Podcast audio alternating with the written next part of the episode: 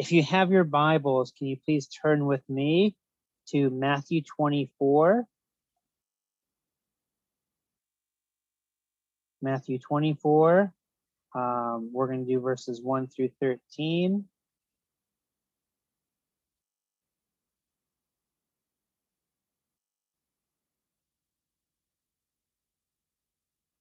So again, just thank you so much for coming. For those of you who are new or forgotten, we are in the Gospel of Matthew, which is one of four accounts of the life of Jesus of Nazareth. And one of Matthew's main goals is to present Jesus as the Jewish Messiah or King that the people have been hoping for. We are in Passion Week, which is the last week of Jesus's life on earth. Last week, we saw that Jesus go on the offensive against the religious leaders by pronouncing seven woes or judgments against them for their self-serving nature and their hypocrisy, ending with a judgment against Jerusalem itself. And we're going to pick up from there. So Matthew 24, 1 through 13. Jesus left the temple and was going away when his disciples came to point out to him the buildings of the temple. But he answered them, "You see all these, do you not? Truly, I say to you, there will not be left here one stone upon another that will not be torn down." And he sat on the Mount of Olives. The disciples came to him privately, saying, "Tell us, when will these things be? And what will be the sign of your coming and of the end of the age?" And Jesus answered them, "See that no one leads you astray. For many will come in my name, saying, 'I am the Christ,' and they will lead many astray. And you will hear of wars and rumors of wars. See that you are not alarmed, for this must take place, but the end is not yet. For nation will rise against nation, and kingdom against kingdom, and there will be famines and earthquakes in various places. All these are but the beginning of the birth pains. Then they will deliver you up to tribulation and put you to death, and you will be hated by all nations for my name's sake. And then many will fall away and betray one another and hate one another. And many false prophets will arise and lead many astray. And because lawlessness will be increased, the love of many will grow cold. But the one who endures to the end will be saved." So it's a pretty intense passion. But before we dig in, I want to ask, has anybody watching the Olympics? Anybody watching the Olympics? They're playing pretty regularly. And there's lots of great sports. I love the gymnastics. I love the swimming. Actually, one of my favorite is the marathon because of the endurance it takes. These guys can, I don't know how they're able to run 26 miles in under 2 hours. And just it's just a slog. And myself, several years ago, a long time ago, in a much stronger and thinner Chris Freeman, I trained and performed the Dubai Marathon with a friend of mine. And I was nothing like these guys in the Olympics, of course. My goal, my point was to just finish the marathon. And I did. It took me about 5 hours. But I did not give up. I did not quit. And it was such a hard marathon because the way the Dubai Marathon is designed is that you actually go past. You make a loop and you go past where the finish line is. You have to run 8 more miles before you actually finish. It's like 2 big loops and you get to see where the finish line is, but you're so far away. It's really can be disheartening. And I think marathons are a great analogy to the Christian faith because the main idea with our faith and what Jesus is talking about is not to give up. It's not to quit, which is why I titled my sermon, Spiritual Endurance to the End. And while we have moments of sprinting for Jesus or want to rank high on his chart, Jesus's main rewards are just to finish this life in faithfulness. And my first point from this passage is this, that we are to trust and be faithful servants of Jesus alone, in spite of a shifting religious landscape. If you can imagine being in the shoes of the disciples, You can imagine the intense air after the fiery judgments against the scribes and Pharisees. It must have been a very quiet place in the temple while Jesus was attacking them. If you remember, the increased hostility started in chapter 21 during his second day in Jerusalem. The first day he comes in on a donkey with people praising and worshiping him, throws out the traitors in the temple, and tells the religious leaders that he deserves the praise of the people, which would have been infuriating and blasphemy if it was not true. Then Jesus gives several parables against the elders and the scribes and the Pharisees. The first is about the two sons, saying that the prostitutes and tax collectors will enter the kingdom before the religious leaders. The second parable about the tenants killing the messengers and the son of the vineyard and the slaughtering of those people was to show that they will be removed as the keepers of the kingdom of God. And the third parable about the wedding feast of the son of the king, portraying the scribes and Pharisees as those who rejected the feast and were destroyed by the king.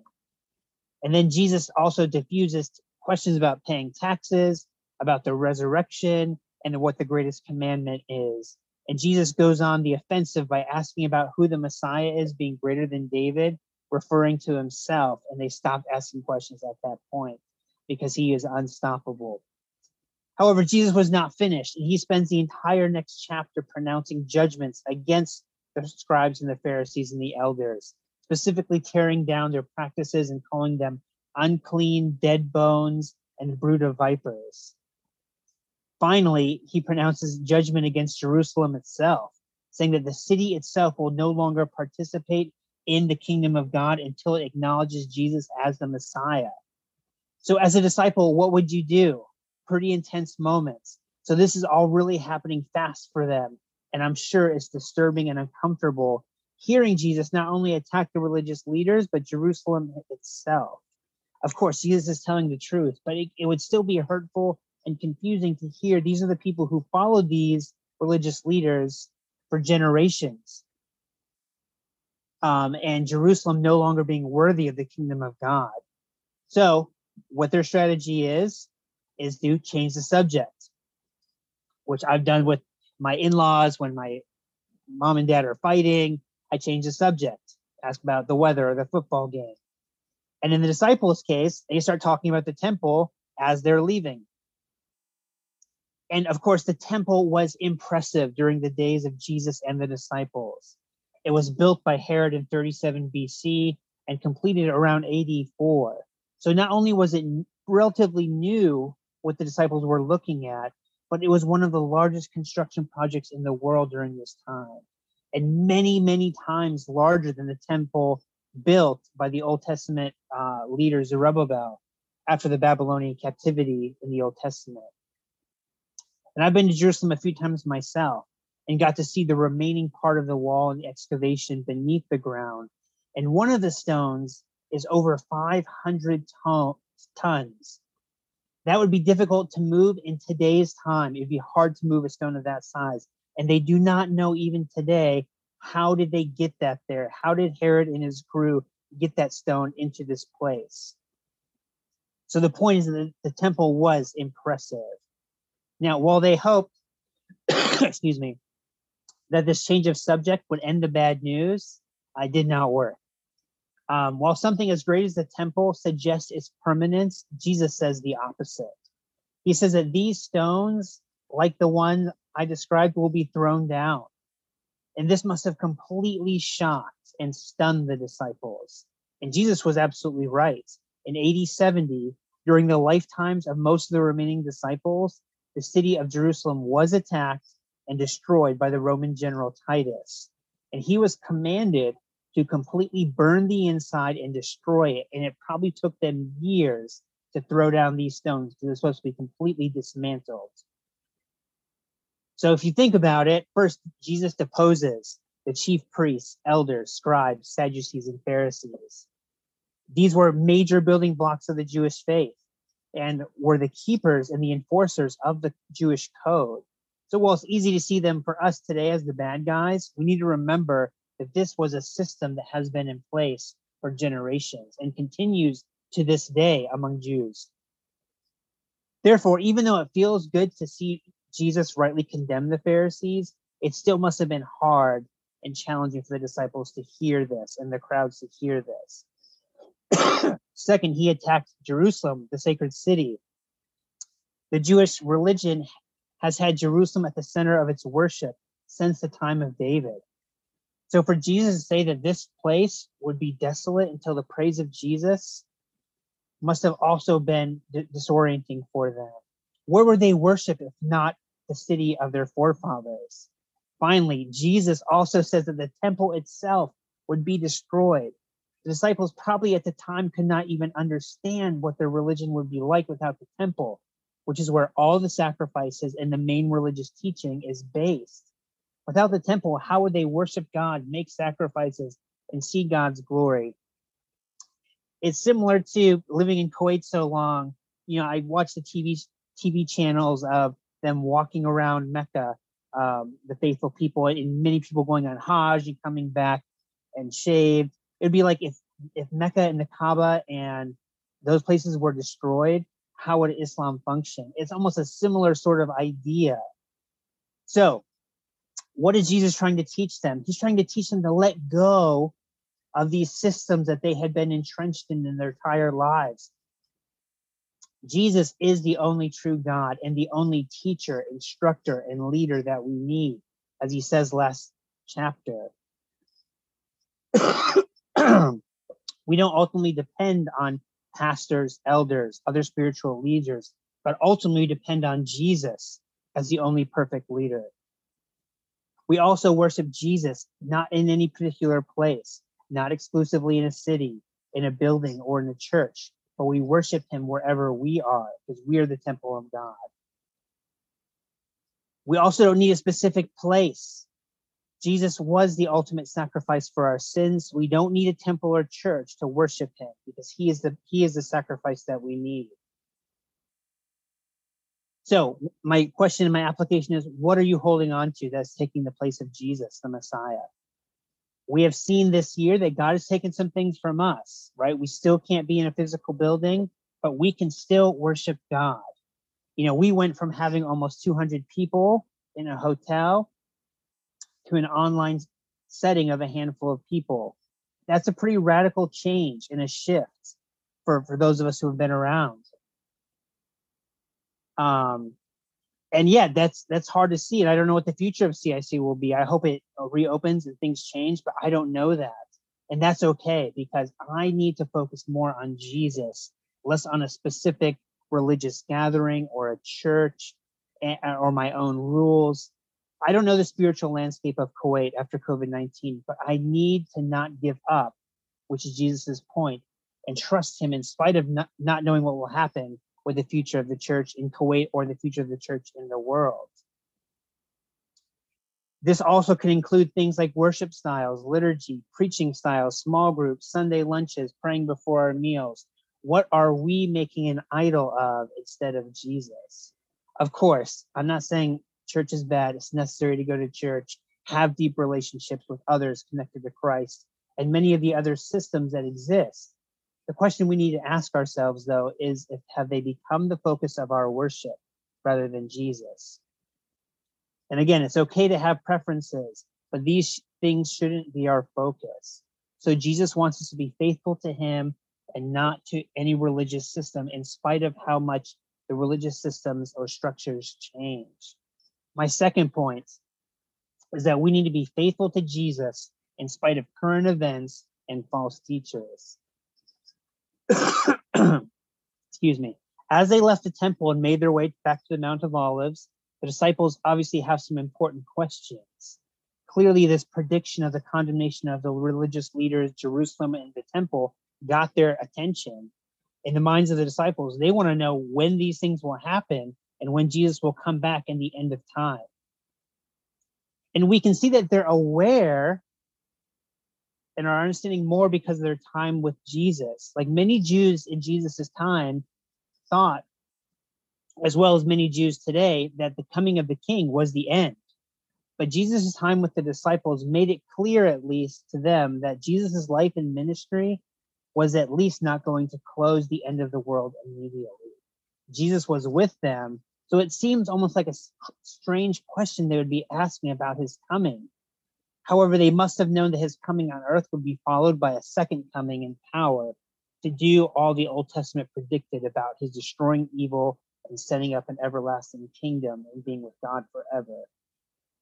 So Jesus responds with telling the disciples not to be led astray and be faithful to him. He says there will be others who have said they are the Messiah or king, and many will be led astray by this. And it's important to see that around the time of Jesus, there were other people who claimed to be God's anointed king or Christ. In fact, many scholars say that there was a messianic fervor or a desire for this because the people were suffering under Roman occupation and oppression. So people were hungry for some sort of change, and people were looking for some sort of Messiah or Savior. And of course, today, that did not stop after Jesus' lifetime. In fact, there have been myriads of people until now who have claimed this title of King or Jesus or God. And if you think back after Jesus' ascension, there was this kind of vacuum with the disciples, and I'm sure people were rushing in to fill it, this idea of a savior. So while it may be easy to laugh off most of the people as crazy, the people who claim to be Jesus, we need to still be on guard. Clearly, many of these people had or have followers, which can number in millions if you count people like Muhammad and Joseph Smith. Also, what if somebody claimed to be the Messiah who could do miracles? That would certainly cause me to be questioned a little more carefully. And I've been in Kuwait for quite a while, and I've seen Christians turn and shipwreck their faith and change to other religions. Jesus is saying that there is no Messiah beside himself, no matter what people claim or do, and we need to be faithful to him. And this is as true today as it was then. We also need to be aware that in our own day, there's this other idea that all roads lead to the same God, downplaying the idea of Jesus as Messiah, and that he is just one of many paths to heaven, which is a similar false idea saying that all religions and their religious leaders are equal to the Messiah Jesus. This is wrong. And he goes further. He says that the end is not tied up in difficult circumstances. He says there will be wars, conflicts, famines, earthquakes, and rumors. Of course, with the upcoming destruction of the temple and the sacking of Jerusalem in AD 70, that could easily have been a sign to the disciples that this is it. This is the end. We're done. Jesus coming back. And of course, there were several terrible and inept emperors since Nero who caused a weakening and a collapse of the Roman Empire, which could also cause fear and wanting this to all go away with the end of time. And this is as familiar today as it was for them. There are still all these things happening on the world stage with plenty of starvation, conflict around the world, and now a global pandemic. Many have wrongly claimed the end of the world or Jesus' second coming based on these facts. Even many Christians see that we are right at the end with all the evil we see. We see it all around us, and I've heard many Christians, well-meaning people, also predicting it's going to happen very soon. And it could happen very soon, but it could still be another 500 or 1,000 years before Jesus comes back. And if we remember that Jesus, if it survived and outlasted the Roman Empire, it could easily outlast the U.S., Europe, and other world powers that we think are permanent. And Jesus explicitly says that these things are not yet the end, and these things are the beginning of the birth pains. So while we should be looking for his return, we need to be careful to not equate current events with Jesus's return. Things can look bleak and terrible, and it can feel like the world is coming to an end. Living in COVID-19, the entire world has gone through upheavals and economic disaster, tragedy, but I don't know if that means that's the end. I've seen many terrible things in my lifetime. Famines, war, death. I saw 9-11 happen. You would think that would be the end of it. And those things are evil and we should mourn them. But we should also be careful not to equate these things with the end of the world. As Jesus says, this is the only beginning of the end. So don't give up. If the Lord delays his coming, we should not give up or quit because of our circumstances, both personal and global. We need to remain faithful to him and continue to love and spend time with him, no matter how busy or stressed we are. One practical application is I try to spend less, this might make me sound ignorant, but I try to spend less time on the news. I find that news, especially today with COVID and American politics, to be a huge cause of stress and despair. They make me think that the world is going to end, and it makes me feel helpless. Because of this happening, all this happening this year, I've kind of cut it out of my life. I know that I can't change the circumstances of my world and even of my own life.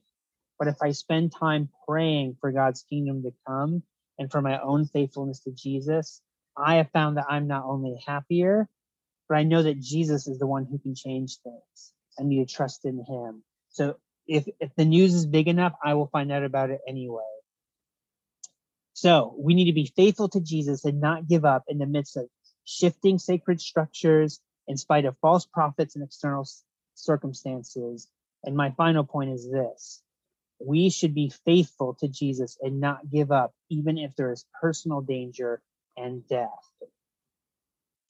Jesus then turns up the heat by moving from events on the global stage to their own personal death and hatred. It's one thing to see the world out there falling to pieces, but it's much more difficult when being a Christian and being faithful to Jesus begins to cost us something or maybe even everything. And we know that this is true of the original disciples. By the time Matthew wrote the gospel, there was already plenty of tribulation from the Jewish world and increasing persecution from the Roman government. If you look at the book of Acts, you see that most of the persecution experienced by Paul and the other early disciples comes from Jews because they have rejected Jesus as the Messiah. However, that's not the only people who begin to persecute them. During the reign of Nero and subsequent emperors after the destruction of the temple, the Roman government began to imprison, torture, and kill Christians and use them as a scapegoat for all the problems of the empire. We also know from church tradition that every one of the original apostles of Jesus were martyred except for John, who was banished to an uninhabited island. He also says that many others, because of this difficulty in which Christians had to suffer and suffer today, people will continue to fall away and even betray one another. Like I said before, we see this in our own time of people who are Christians turning to other faiths or atheism and betraying and attacking Christians. Jesus also says that there will not only be false messiahs, but also false prophets. This sounds bleak, and there have been many false prophets leading to new and false religions who have led people away from the gospel. He continues to say that just like wars and global events getting worse, there will also be an increase in anarchy, which will cause people to lose hope in Jesus. And I can feel this way. Life has been challenging these last 2 years with the church not meeting, COVID-19, teaching online, being stranded from my family for part of the year. And I've barely suffered at all compared to many. The temptation for all of us is to stop caring, which leads to a lack of care about Jesus and the faith. But however, Jesus says that the one who finishes the race will be saved. While the disciples asked about his second coming in the end, Jesus redirects them to make sure that they are aware that it takes endurance to be saved. And this is the end goal in hope, right? We want to be with Jesus and live forever. We want to be in a place where there is no more darkness, there is no more death, there are no more tears, there is no more pain. A place that we live forever and we are strong and we love God and all our desires, we can fulfill them because we're not bogged down by sin and anchors in our lives and selfish needs and legitimate needs. That's our goal. This is our hope. So we need a hope in this. That's how we want to be saved. And of course, I have not suffered much or been persecuted for my faith outside maybe a handful of snide remarks or some issues with the boss at work, but it could easily become more intense for me or for all of us.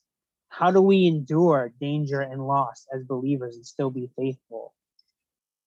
I think one way is to look back at past and present believers who have suffered.